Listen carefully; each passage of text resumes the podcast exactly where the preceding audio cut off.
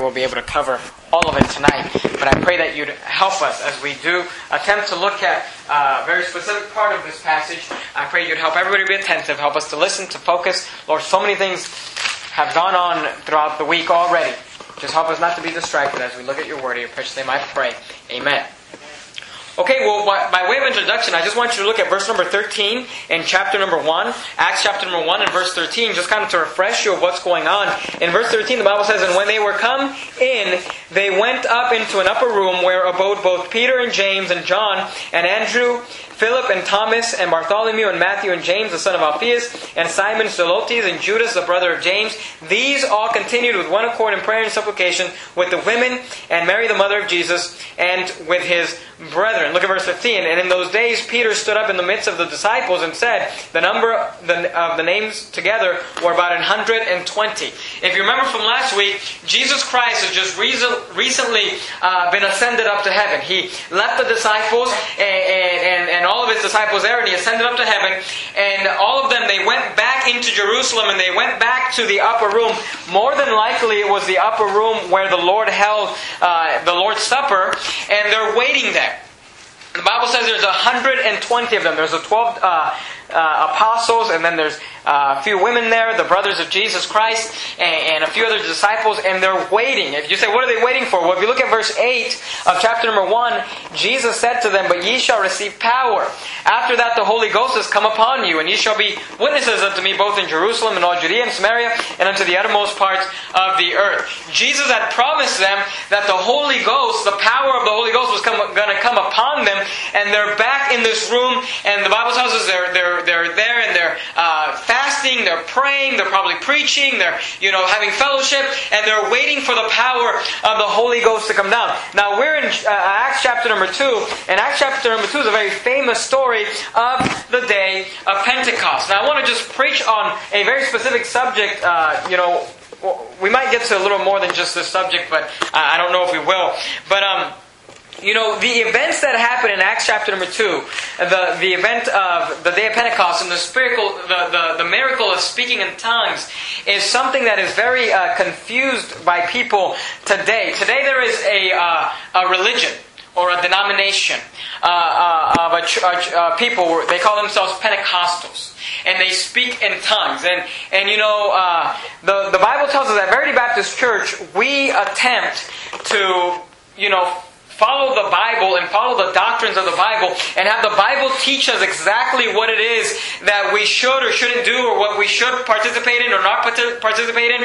And, you know, I just want to take a few moments and kind of study this subject of speaking in tongues. You know, more than likely everyone here has heard of like a, uh, somebody speaking in tongues or Pentecostal speaking. Has, is there anybody who's never heard of that before? Everybody's pretty familiar with that. Well, we can, we can look at the scripture and we can study out exactly what the Bible teaches in regards to that. Look at verse 1 1. Well, we're just going to go through and have a real basic Bible study tonight, but uh, hopefully maybe you'll see something you never saw before.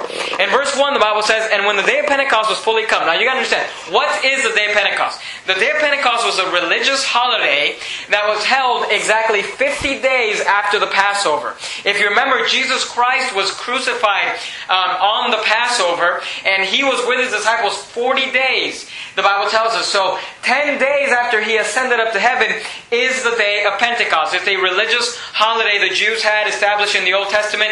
Um, that's what, it's 50 days after, that's what the word pente, uh, the root word there is, is, like 5 or 50. Like you've heard of a pentagon or, or the Pentagon, you know, in Washington. Uh, you know, the, it's, it's uh, the root word of 5 there. And it was 50 days. The Bible tells us that this day was come. Now you gotta understand, this is a religious holiday.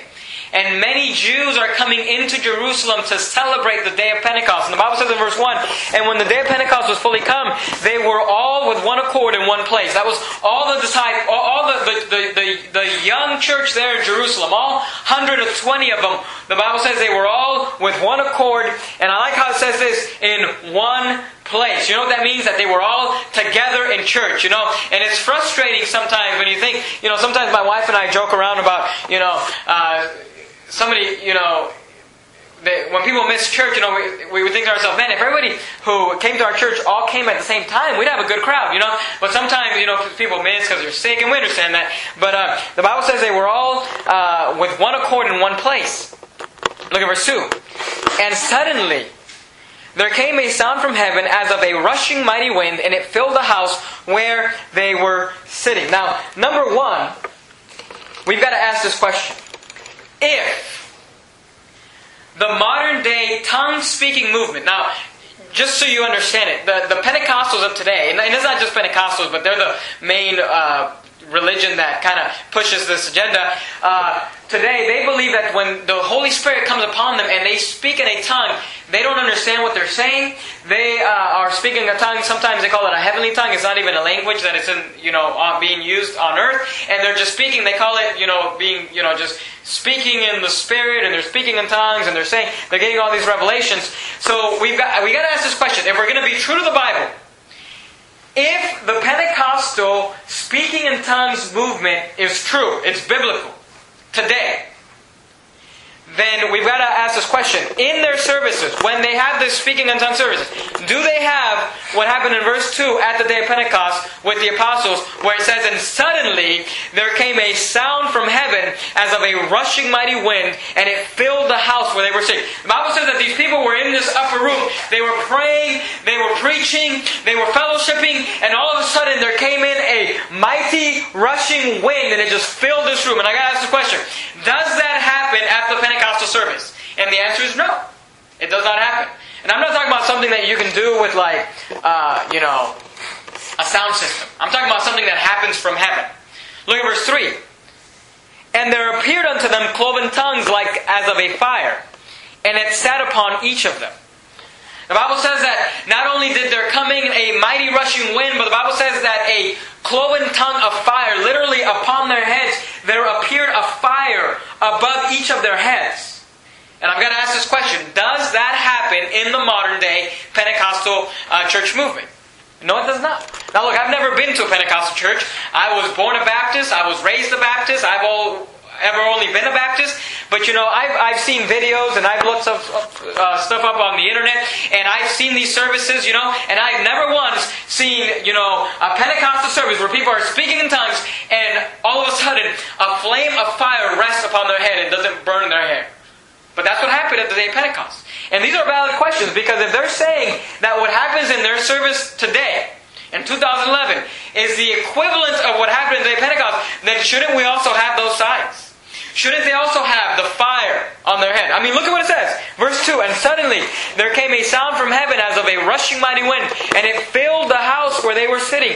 And there appeared unto them cloven tongues like as of fire, and it sat upon each of them. And I would challenge you find me a Pentecostal church where fire appears on their head as they're speaking tongues. You won't find it. But that's what the Bible says happened at the day of Pentecost. Look at verse 4. We've got to ask this question. What does the word tongues mean in the Bible? Look at verse 4. And they were all filled with the Holy Ghost and began to speak with other tongues as the Spirit gave them utterance. Now, here's where the Pentecostal will take this verse. See, see, there you go. Then they were filled with the Holy Ghost and they began to speak in tongues as the Spirit gave them utterance. But keep reading. Look at verse 5. And there were dwelling at Jerusalem Jews. Now, now verse 5 is very important and, and a few other ones. But to understand what's going on, Bible says there were dwelling at Jerusalem Jews, devout men, and look what it says: out of every nation under heaven. You got to understand the day of Pentecost was a day when Jews that lived all over the world came back into Jerusalem to celebrate the day of Pentecost. So there were Jews from all over the world. I mean, do you see that in verse 5? And there were dwelling at Jerusalem Jews, devout men, out of every nation under heaven. Now, when this was noised abroad, the multitude came together and were confounded because that every man heard them speak in his own. Do you see what the last word of verse number 6 says? It says language. So the Bible says that these Jews that came from all over the world they came together, and the Bible says they were amazed. The multitude came together and were confounded. That word means they were confused, and, and they were uh, uh, because they heard them speak in their own language. All right. So the Bible just defined for us what the word tongue means. Because if you remember in verse four, it says, "And they were all filled with the Holy Ghost and began to speak with other tongues as the Spirit gave them utterance." But in verse six, it tells us that they were they heard them speak in their own language. The word tongues in the Bible means language. If you speak Spanish, you might know, you know, uh, I know Brother Daryl tells me he's trying to learn Spanish. And, uh, yeah, Brother Daryl, here's a test, all right? But uh, the, the word tongue in Spanish is lengua. And, you know, you might think lengua sounds very similar to the word language, doesn't it? Or like the Spanish word for language is lenguaje. And it comes from the same root word. So in our King James Bible, it says tongues, and then it interchanges that with the word languages. Okay, or language, because it's the same word. Just like in Spanish, you have a tongue, a lengua, and then you speak a lenguaje, or a language. It all comes from the same root word. So that's what the word tongues means. Look at verse 7. So they were all they were amazed because they heard them speak in their own language. And they were all and the Bible says in verse 7, and they were all amazed and marveled, saying one to another, Behold, are not all these which speak Galileans? Now, Galileans or Galilee is the local uh, town there. That's where these disciples were from. You got to understand the context of the story. All of these men came in for the day of Pentecost. They're coming from every nation under the world. And they come into the city and they're amazed because, first of all, they hear this mighty rushing wind. And then they see these fi- the fire upon the people's heads. And then the people, they come out and they start speaking, but they're speaking a language that those people who came from all across the world understand. And they're confused, the Bible tells us. And here's why. Because they're thinking to themselves, aren't these Galileans? Aren't these locals? You know, the Bible says that they looked at the disciples and they saw that they were unlearned men. You know, they're thinking to themselves, these people aren't educated. These people are fishermen. These people don't know anything. How is it that we can hear them speak in our own language? That's what they're saying. Look at verse 8. And now hear how this is what they're asking. How hear we every man in our own tongue? Do you see how the Bible is just interchanging the word tongue, language, tongue? I mean, the Bible, is, you know, this is why I, I often uh, challenge people and I tell people, I, I, I, don't run to a commentary. I don't run to a dictionary. I don't run to another, uh, you know, book whenever I'm studying the Bible because the Bible will always define itself for you. If you just read it enough, if you study enough, you'll see God interchanges the word tongue with language. They said, you know, we hear them speak in our own language, and then they said, we hear them speak in our own tongue. The exact same phrase, He interchanged the words. Why? Because they're the same thing they, when they were speaking in tongues, they were speaking a language that people understood. And in verse 8 it says, And how hear we every man in our own tongue, wherein we were born? So see, these men are Jews, but they were born in different countries, and they speak different languages. And they're saying, how is it that we hear these Galileans, they're speaking our language from the country that we were born? And just to make it even that much more clear, in verses 9 and 10, God lists us for us the different nations that these people came from. Look at what it says. It says Parthians and Medes and Elamites and the dwellers in Mesopotamia and Judea and Cappadocia and Pontus and Asia, Phrygia and Pamphylia in Egypt and in the parts of Libya about Cyrene and strangers of Rome, Jews and proselytes. Do you see how he's just naming the countries that these people came from? Look at verse 11. Crete and the Arabians we do hear them speak in our tongues the wonderful words of God. Do you see that? Isn't that amazing?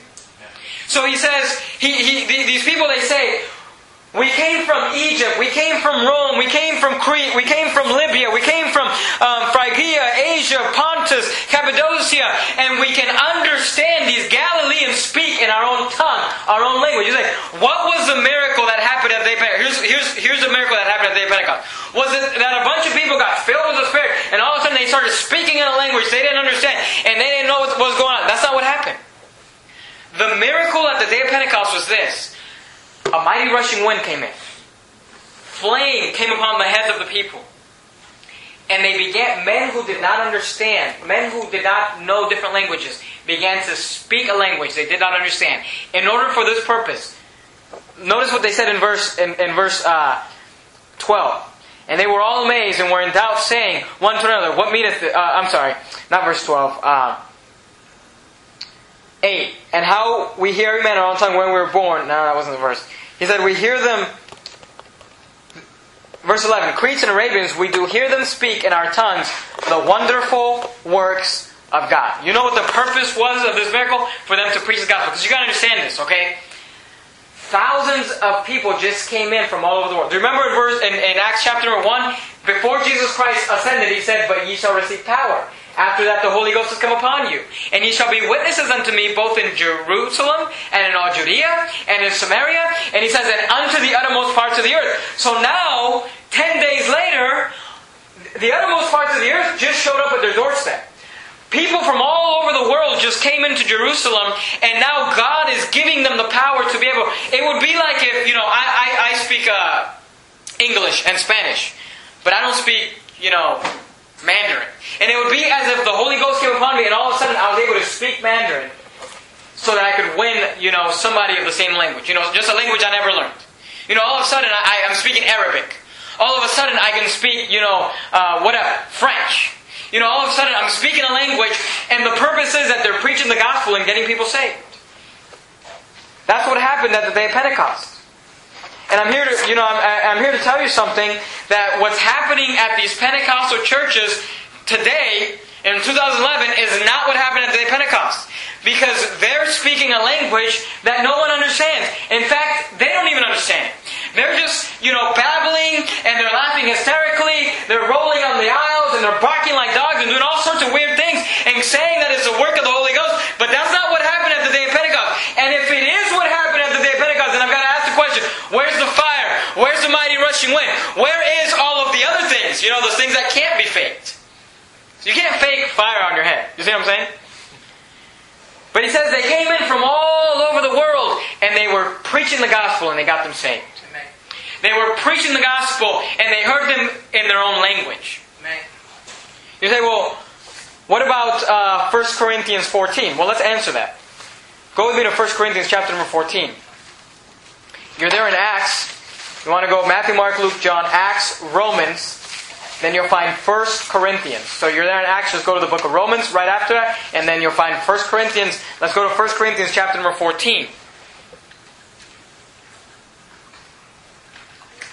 1 Corinthians 14 is another passage that people like to take and use it to propagate this doctrine, but let's look at it.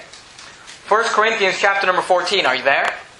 Now, before we get into 1 Corinthians 14, let me give you a few things just for introduction, just so you understand. The book of 1 Corinthians was written to the book of in, to the church in Corinth. Corinth, if you look it up on a map, you'll find that Corinth is a port city, very similar to like San Francisco here in California.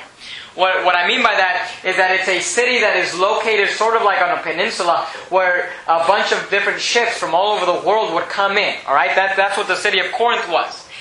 Because it, you know, it was a port city where people from all over the world were traveling in on ships.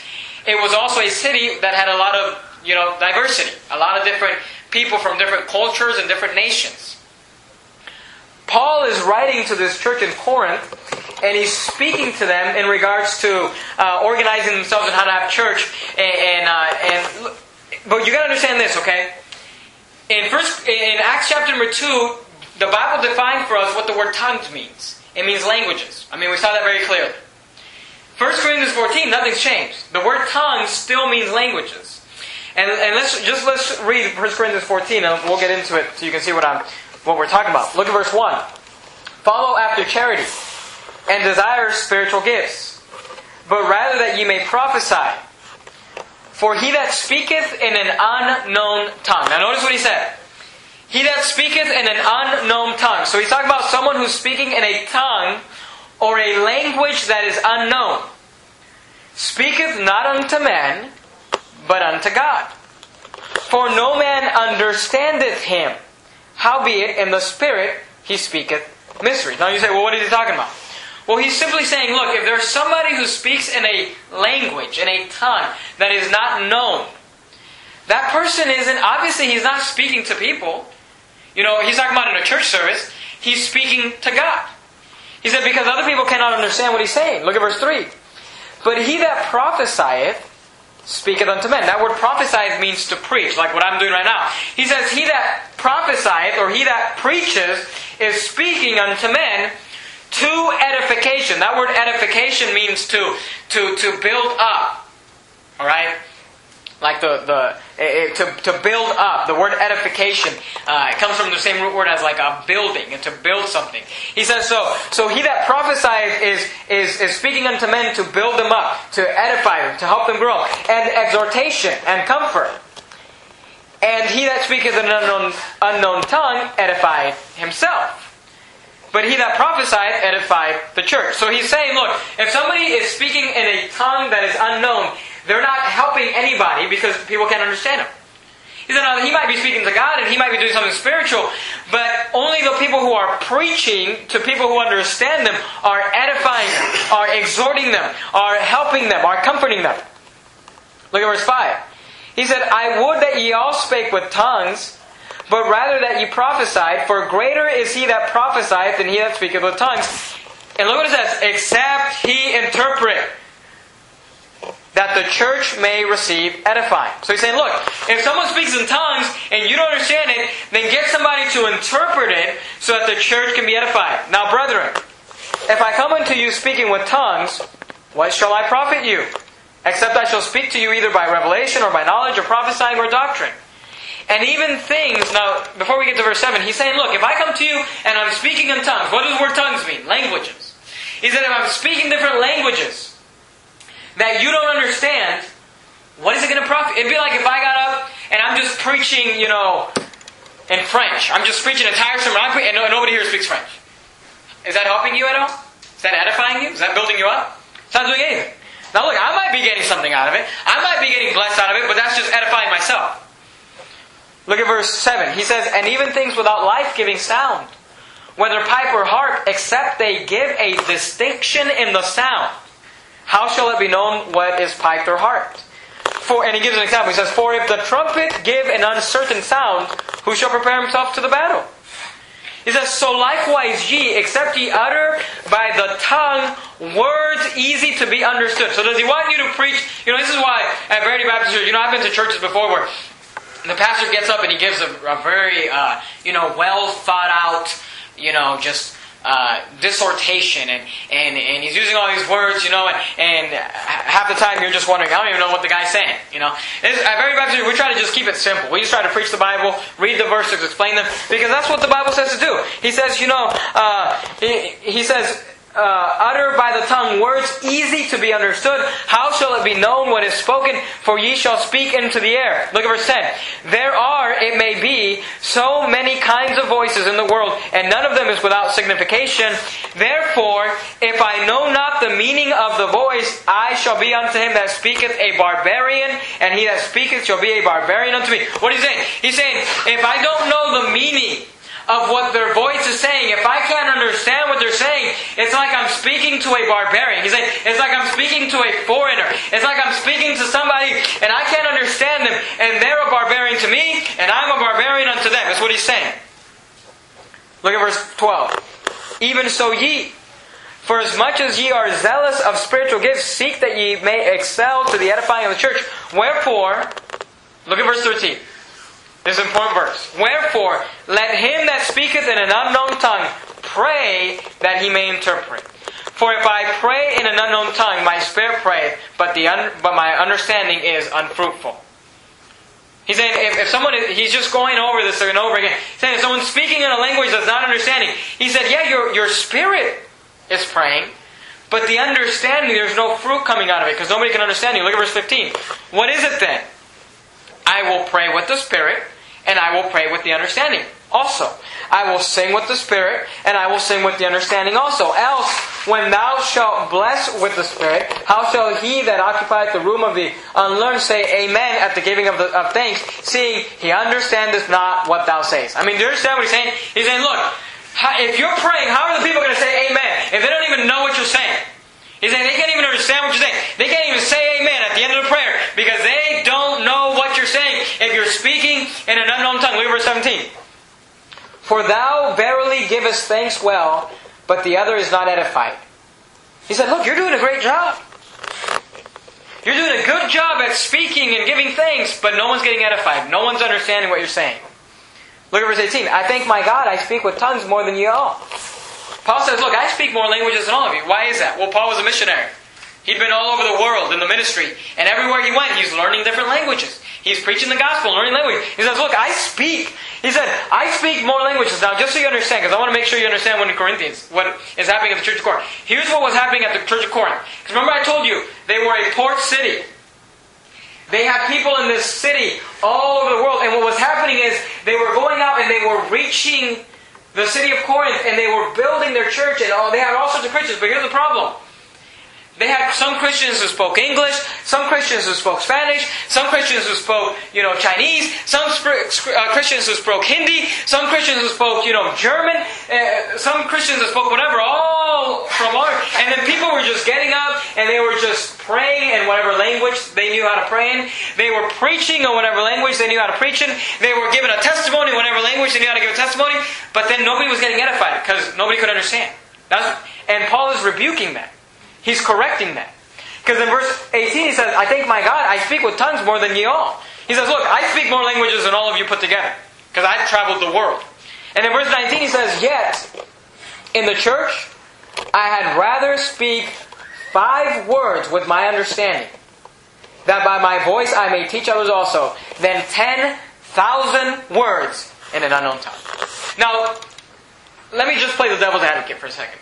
Now we understand, I mean, it is clear, it is crystal clear from Acts chapter number 2 that speaking in tongues is not what's going on at the modern day Pentecostal church today.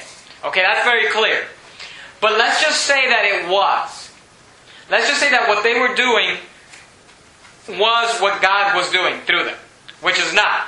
But let's just say it was. Does Paul sound like it's a good thing? I mean, he says, I'd rather speak five words with my understanding than 10,000 words in an unknown tongue. But yet, the Pentecostal church, they glorify this so called doctrine of speaking in tongues. Look at verse 20. Brethren, be not children understanding. Howbeit in malice be ye children, but in understanding be men.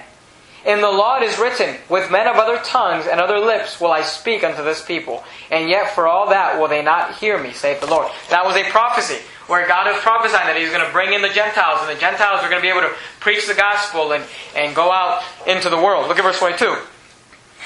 Wherefore, tongues are a sign, not to them that believe. So, is tongues for someone who believes? No. But to them that believe not. But prophesying serveth not for them that believe not, but for them which believe. Look at verse 23. If therefore the whole church be come together. So now he's going to he, he went through the last 22 verses and he's explained to them what's wrong with what they're doing. He's saying, no one understands what you're doing. They don't understand what you're saying. They can't even say amen after the prayer. They're saying, look, if somebody speaks in tongues and nobody understands it, look, pray to yourself, you know, you know, worship in yourself, but don't do it out loud because you're not edifying anybody. Now in verse 23, he's going to begin to explain to them how to fix the problem. Look at verse 23.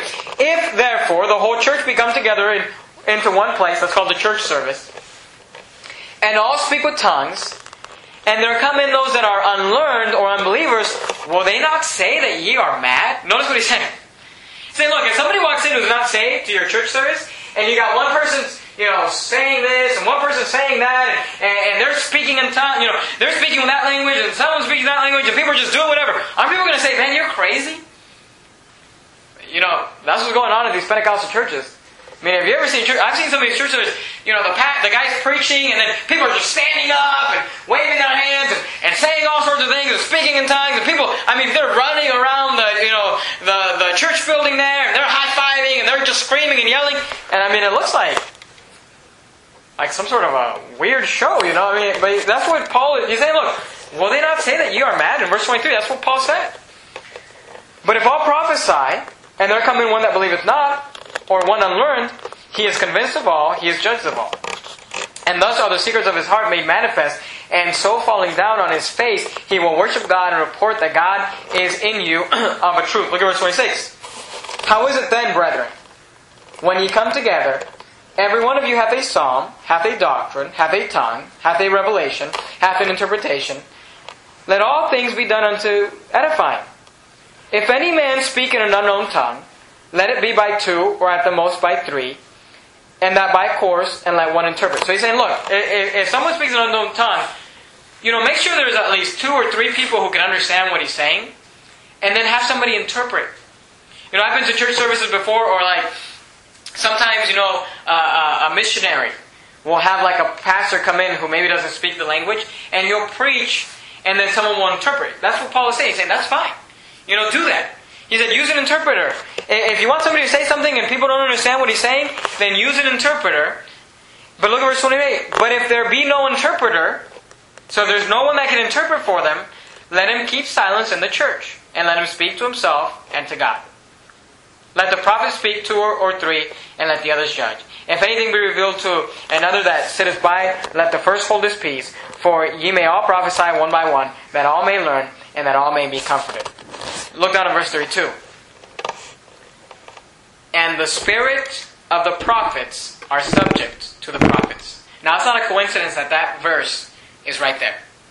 The Bible says the spirit of the prophets are subject to the prophets. You know what that means?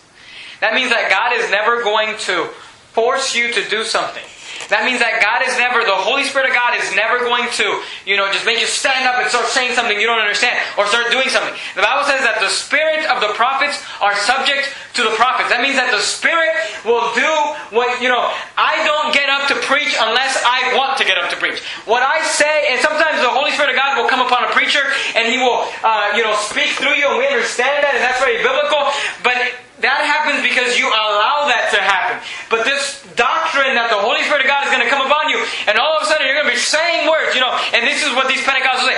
They'll, they'll speak in tongues, and then all of a sudden they'll like pass out, and they'll wake up and they'll be like, I don't even remember what happened. Well, that's not that's not biblical. Verse 32 says, and the spirit of the prophets are subject to the prophets. He's saying you're not going to have a spirit that's going to just take over. Look at verse 33. For God is not the author of confusion, but of peace, as in all churches of the saints. The Bible says God is not the author of confusion. Do you think God is pleased with a church service where people are just standing up, speaking in tongues? This guy's speaking in tongues. That person's falling over. They, are smacking this guy on the head, and he's falling over, and he's shaking, and this other guy's doing. You think God's pleased with that? The Bible says God is not the author of confusion. Look at verse 40. Drop down to verse 40. Let all things be done decently and in order. You're talking about the God who set the stars and the planets in their courses. And, you know, you're talking about the God who set the seasons and the hours upon the days and the years upon the years. You're talking about the God that set our molecular structure in order, who set this entire earth and the organization and, and, and everything about this, the universe in order. And that God wants His church to be run decently and in order. Like, I'm not saying that, you know, the Holy Spirit can't come. And look, you know, right now we're kind of having a Bible study, and, you know, but sometimes we're preaching a sermon and we get into it and we're screaming and we're yelling, and there's nothing wrong with that. I mean, the Bible says, cry aloud and spare not. Lift up thy voice like a trumpet. The Bible says that we're supposed to be loud when we preach, and we understand that. But it ought to be done with the prophet having his spirit in subjection. You should never, you should never not be in the driver's seat, is what I'm saying. You should constantly be in control of your own body. You, you, you may ask the question, okay, Pastor Jimenez, so we saw there in Acts 1. I mean, it's very clear. I don't know that anybody could disagree with that.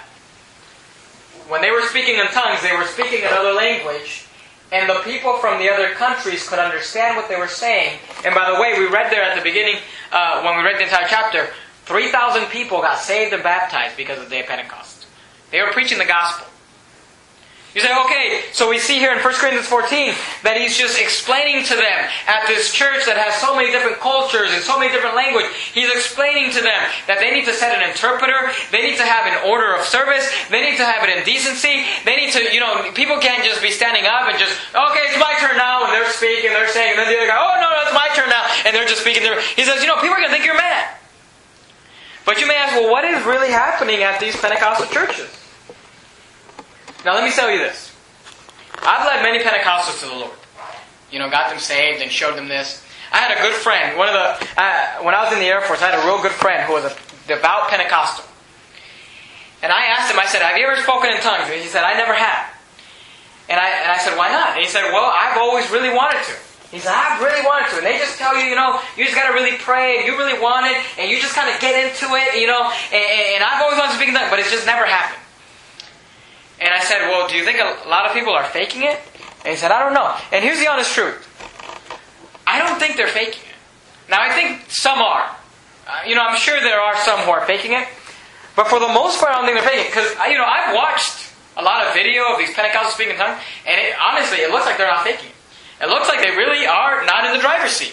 It looks like they really are just speaking, you know? But here's what you gotta understand, okay? The Bible must be the basis of everything we believe. I believe every answer for life's questions are found in the Bible. The Bible will tell us, you know, what we must know. Now go me to Matthew chapter number 17. Matthew is the very first book in the New Testament. Matthew chapter number 17. I do not believe that a lot of these Pentecostals are faking what they're what they're doing. You say, well, then what is happening?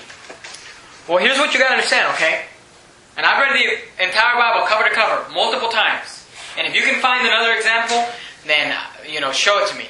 But the only time in the entire Bible you will ever find somebody speaking when they're not in control or doing something and they're not doing it is when they're demon possessed. Period.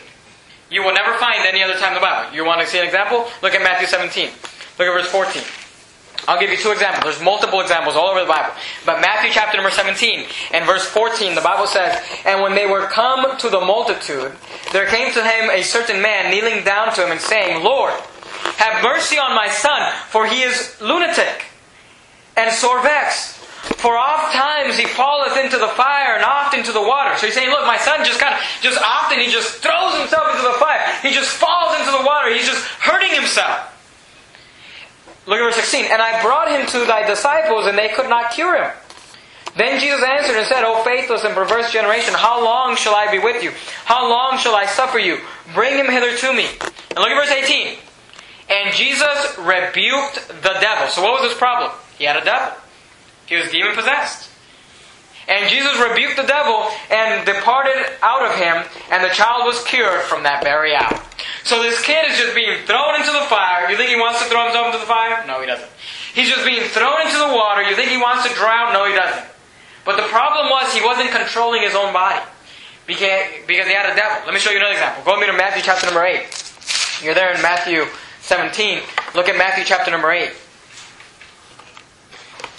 Matthew 8:28, the Bible says, And when he was come to the other side in the country of the uh, Gergesenes, there met him two possessed with devils, coming out of the tombs, exceeding fierce, so that no man might pass by the way. And behold, they, so who's they? The devils. They cried out, saying, What have we to do with thee, Jesus, thou Son of God? Art thou come hither to torment us before the time? Now, who's speaking? Are, are these men speaking? No, they are not. The devils are speaking. They're saying, you know, what are we to do with thee, Jesus, thou Son of God? Art thou come to torment us before the time? You know, they're, de- they're demons. They're fallen angels. Look at verse 30. And there was a good way off from them, and heard of many swine feeding. So the devils besought him, saying, If thou cast if thou cast us out, suffer us to go away into the herd of swine. And he said unto them, Go. And then when they were come out, they went into the herd of swine, and behold, the whole herd of swine ran violently down a steep place into the sea, and perished in the water. So we see there are two examples, and there's multiple examples. I just want to show you two for lack of time. But the only time in the Bible you find somebody speaking, and they're not talking, it's somebody else talking. The only time you find someone moving, doing something, and it's not them deciding to do it, they're always demon possessed. Because the spirit of the prophet is subject to the prophet. The Bible says that God has given us liberty. God has given us individual liberty. The Bible says where the Spirit of the Lord is, there is liberty. And God, I'm telling you, God will never just reach down from heaven and just grab you and force you to do something. God will never reach down from heaven and grab you and start moving your mouth and make you say something. God will only move in you as you allow Him to move in you. But these Pentecostals, I'm telling you, they're either faking it or they're demon possessed. But they're not, it's not biblical. Because people say, well, I experienced it. Well, look, what you experience doesn't match up to what the Bible says, you must be experiencing something different. Now, I'm not saying that you didn't come, become overtaken by a spirit. I'm just saying it's not the Holy Spirit, because the Holy Spirit doesn't do that. Go back to Acts chapter number 2. Let's just read those verses for review so you can really sink down into your head. Verse 1 And when the day of Pentecost was fully come, they were all with one accord in one place.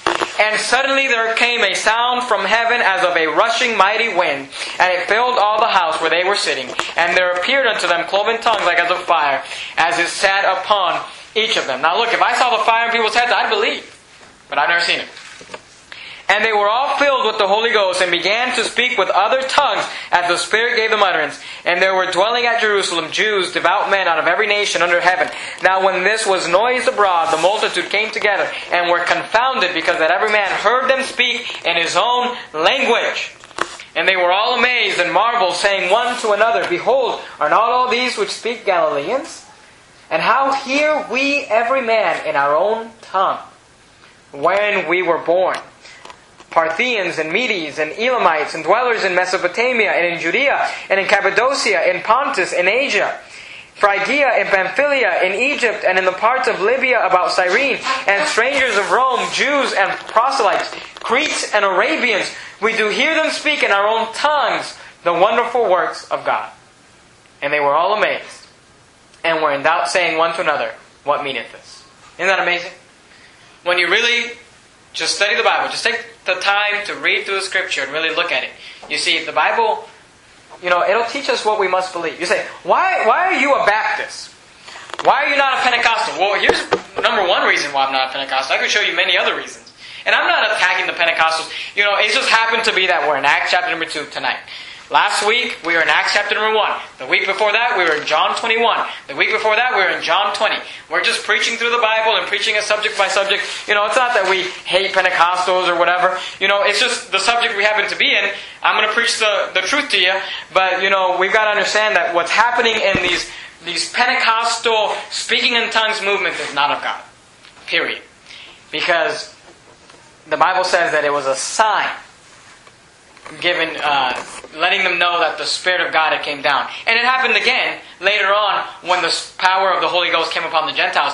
They also spoke in tongues, and um, you know we'll get to that in a, about ten weeks or whatever when we're in that uh, in that passage there. But let's go ahead and bow our heads and have a word of prayer. Dear Father, we love you, Lord, so much. Thank you for our church. Thank you for Wednesday nights where we can just really take time to go through a passage verse by verse and really study it out and try to make sense out of it and understand it. And Lord, thank you for the Holy Spirit who allows us and guides us in all truth and teaches us the Bible. Help everybody here to just be determined to be Bible students. And help us at our church as we endeavor to teach the Bible to people. And help people grow in grace and in the knowledge of our Lord and Savior, Jesus Christ. We love you, Father, in your precious name I pray. Amen.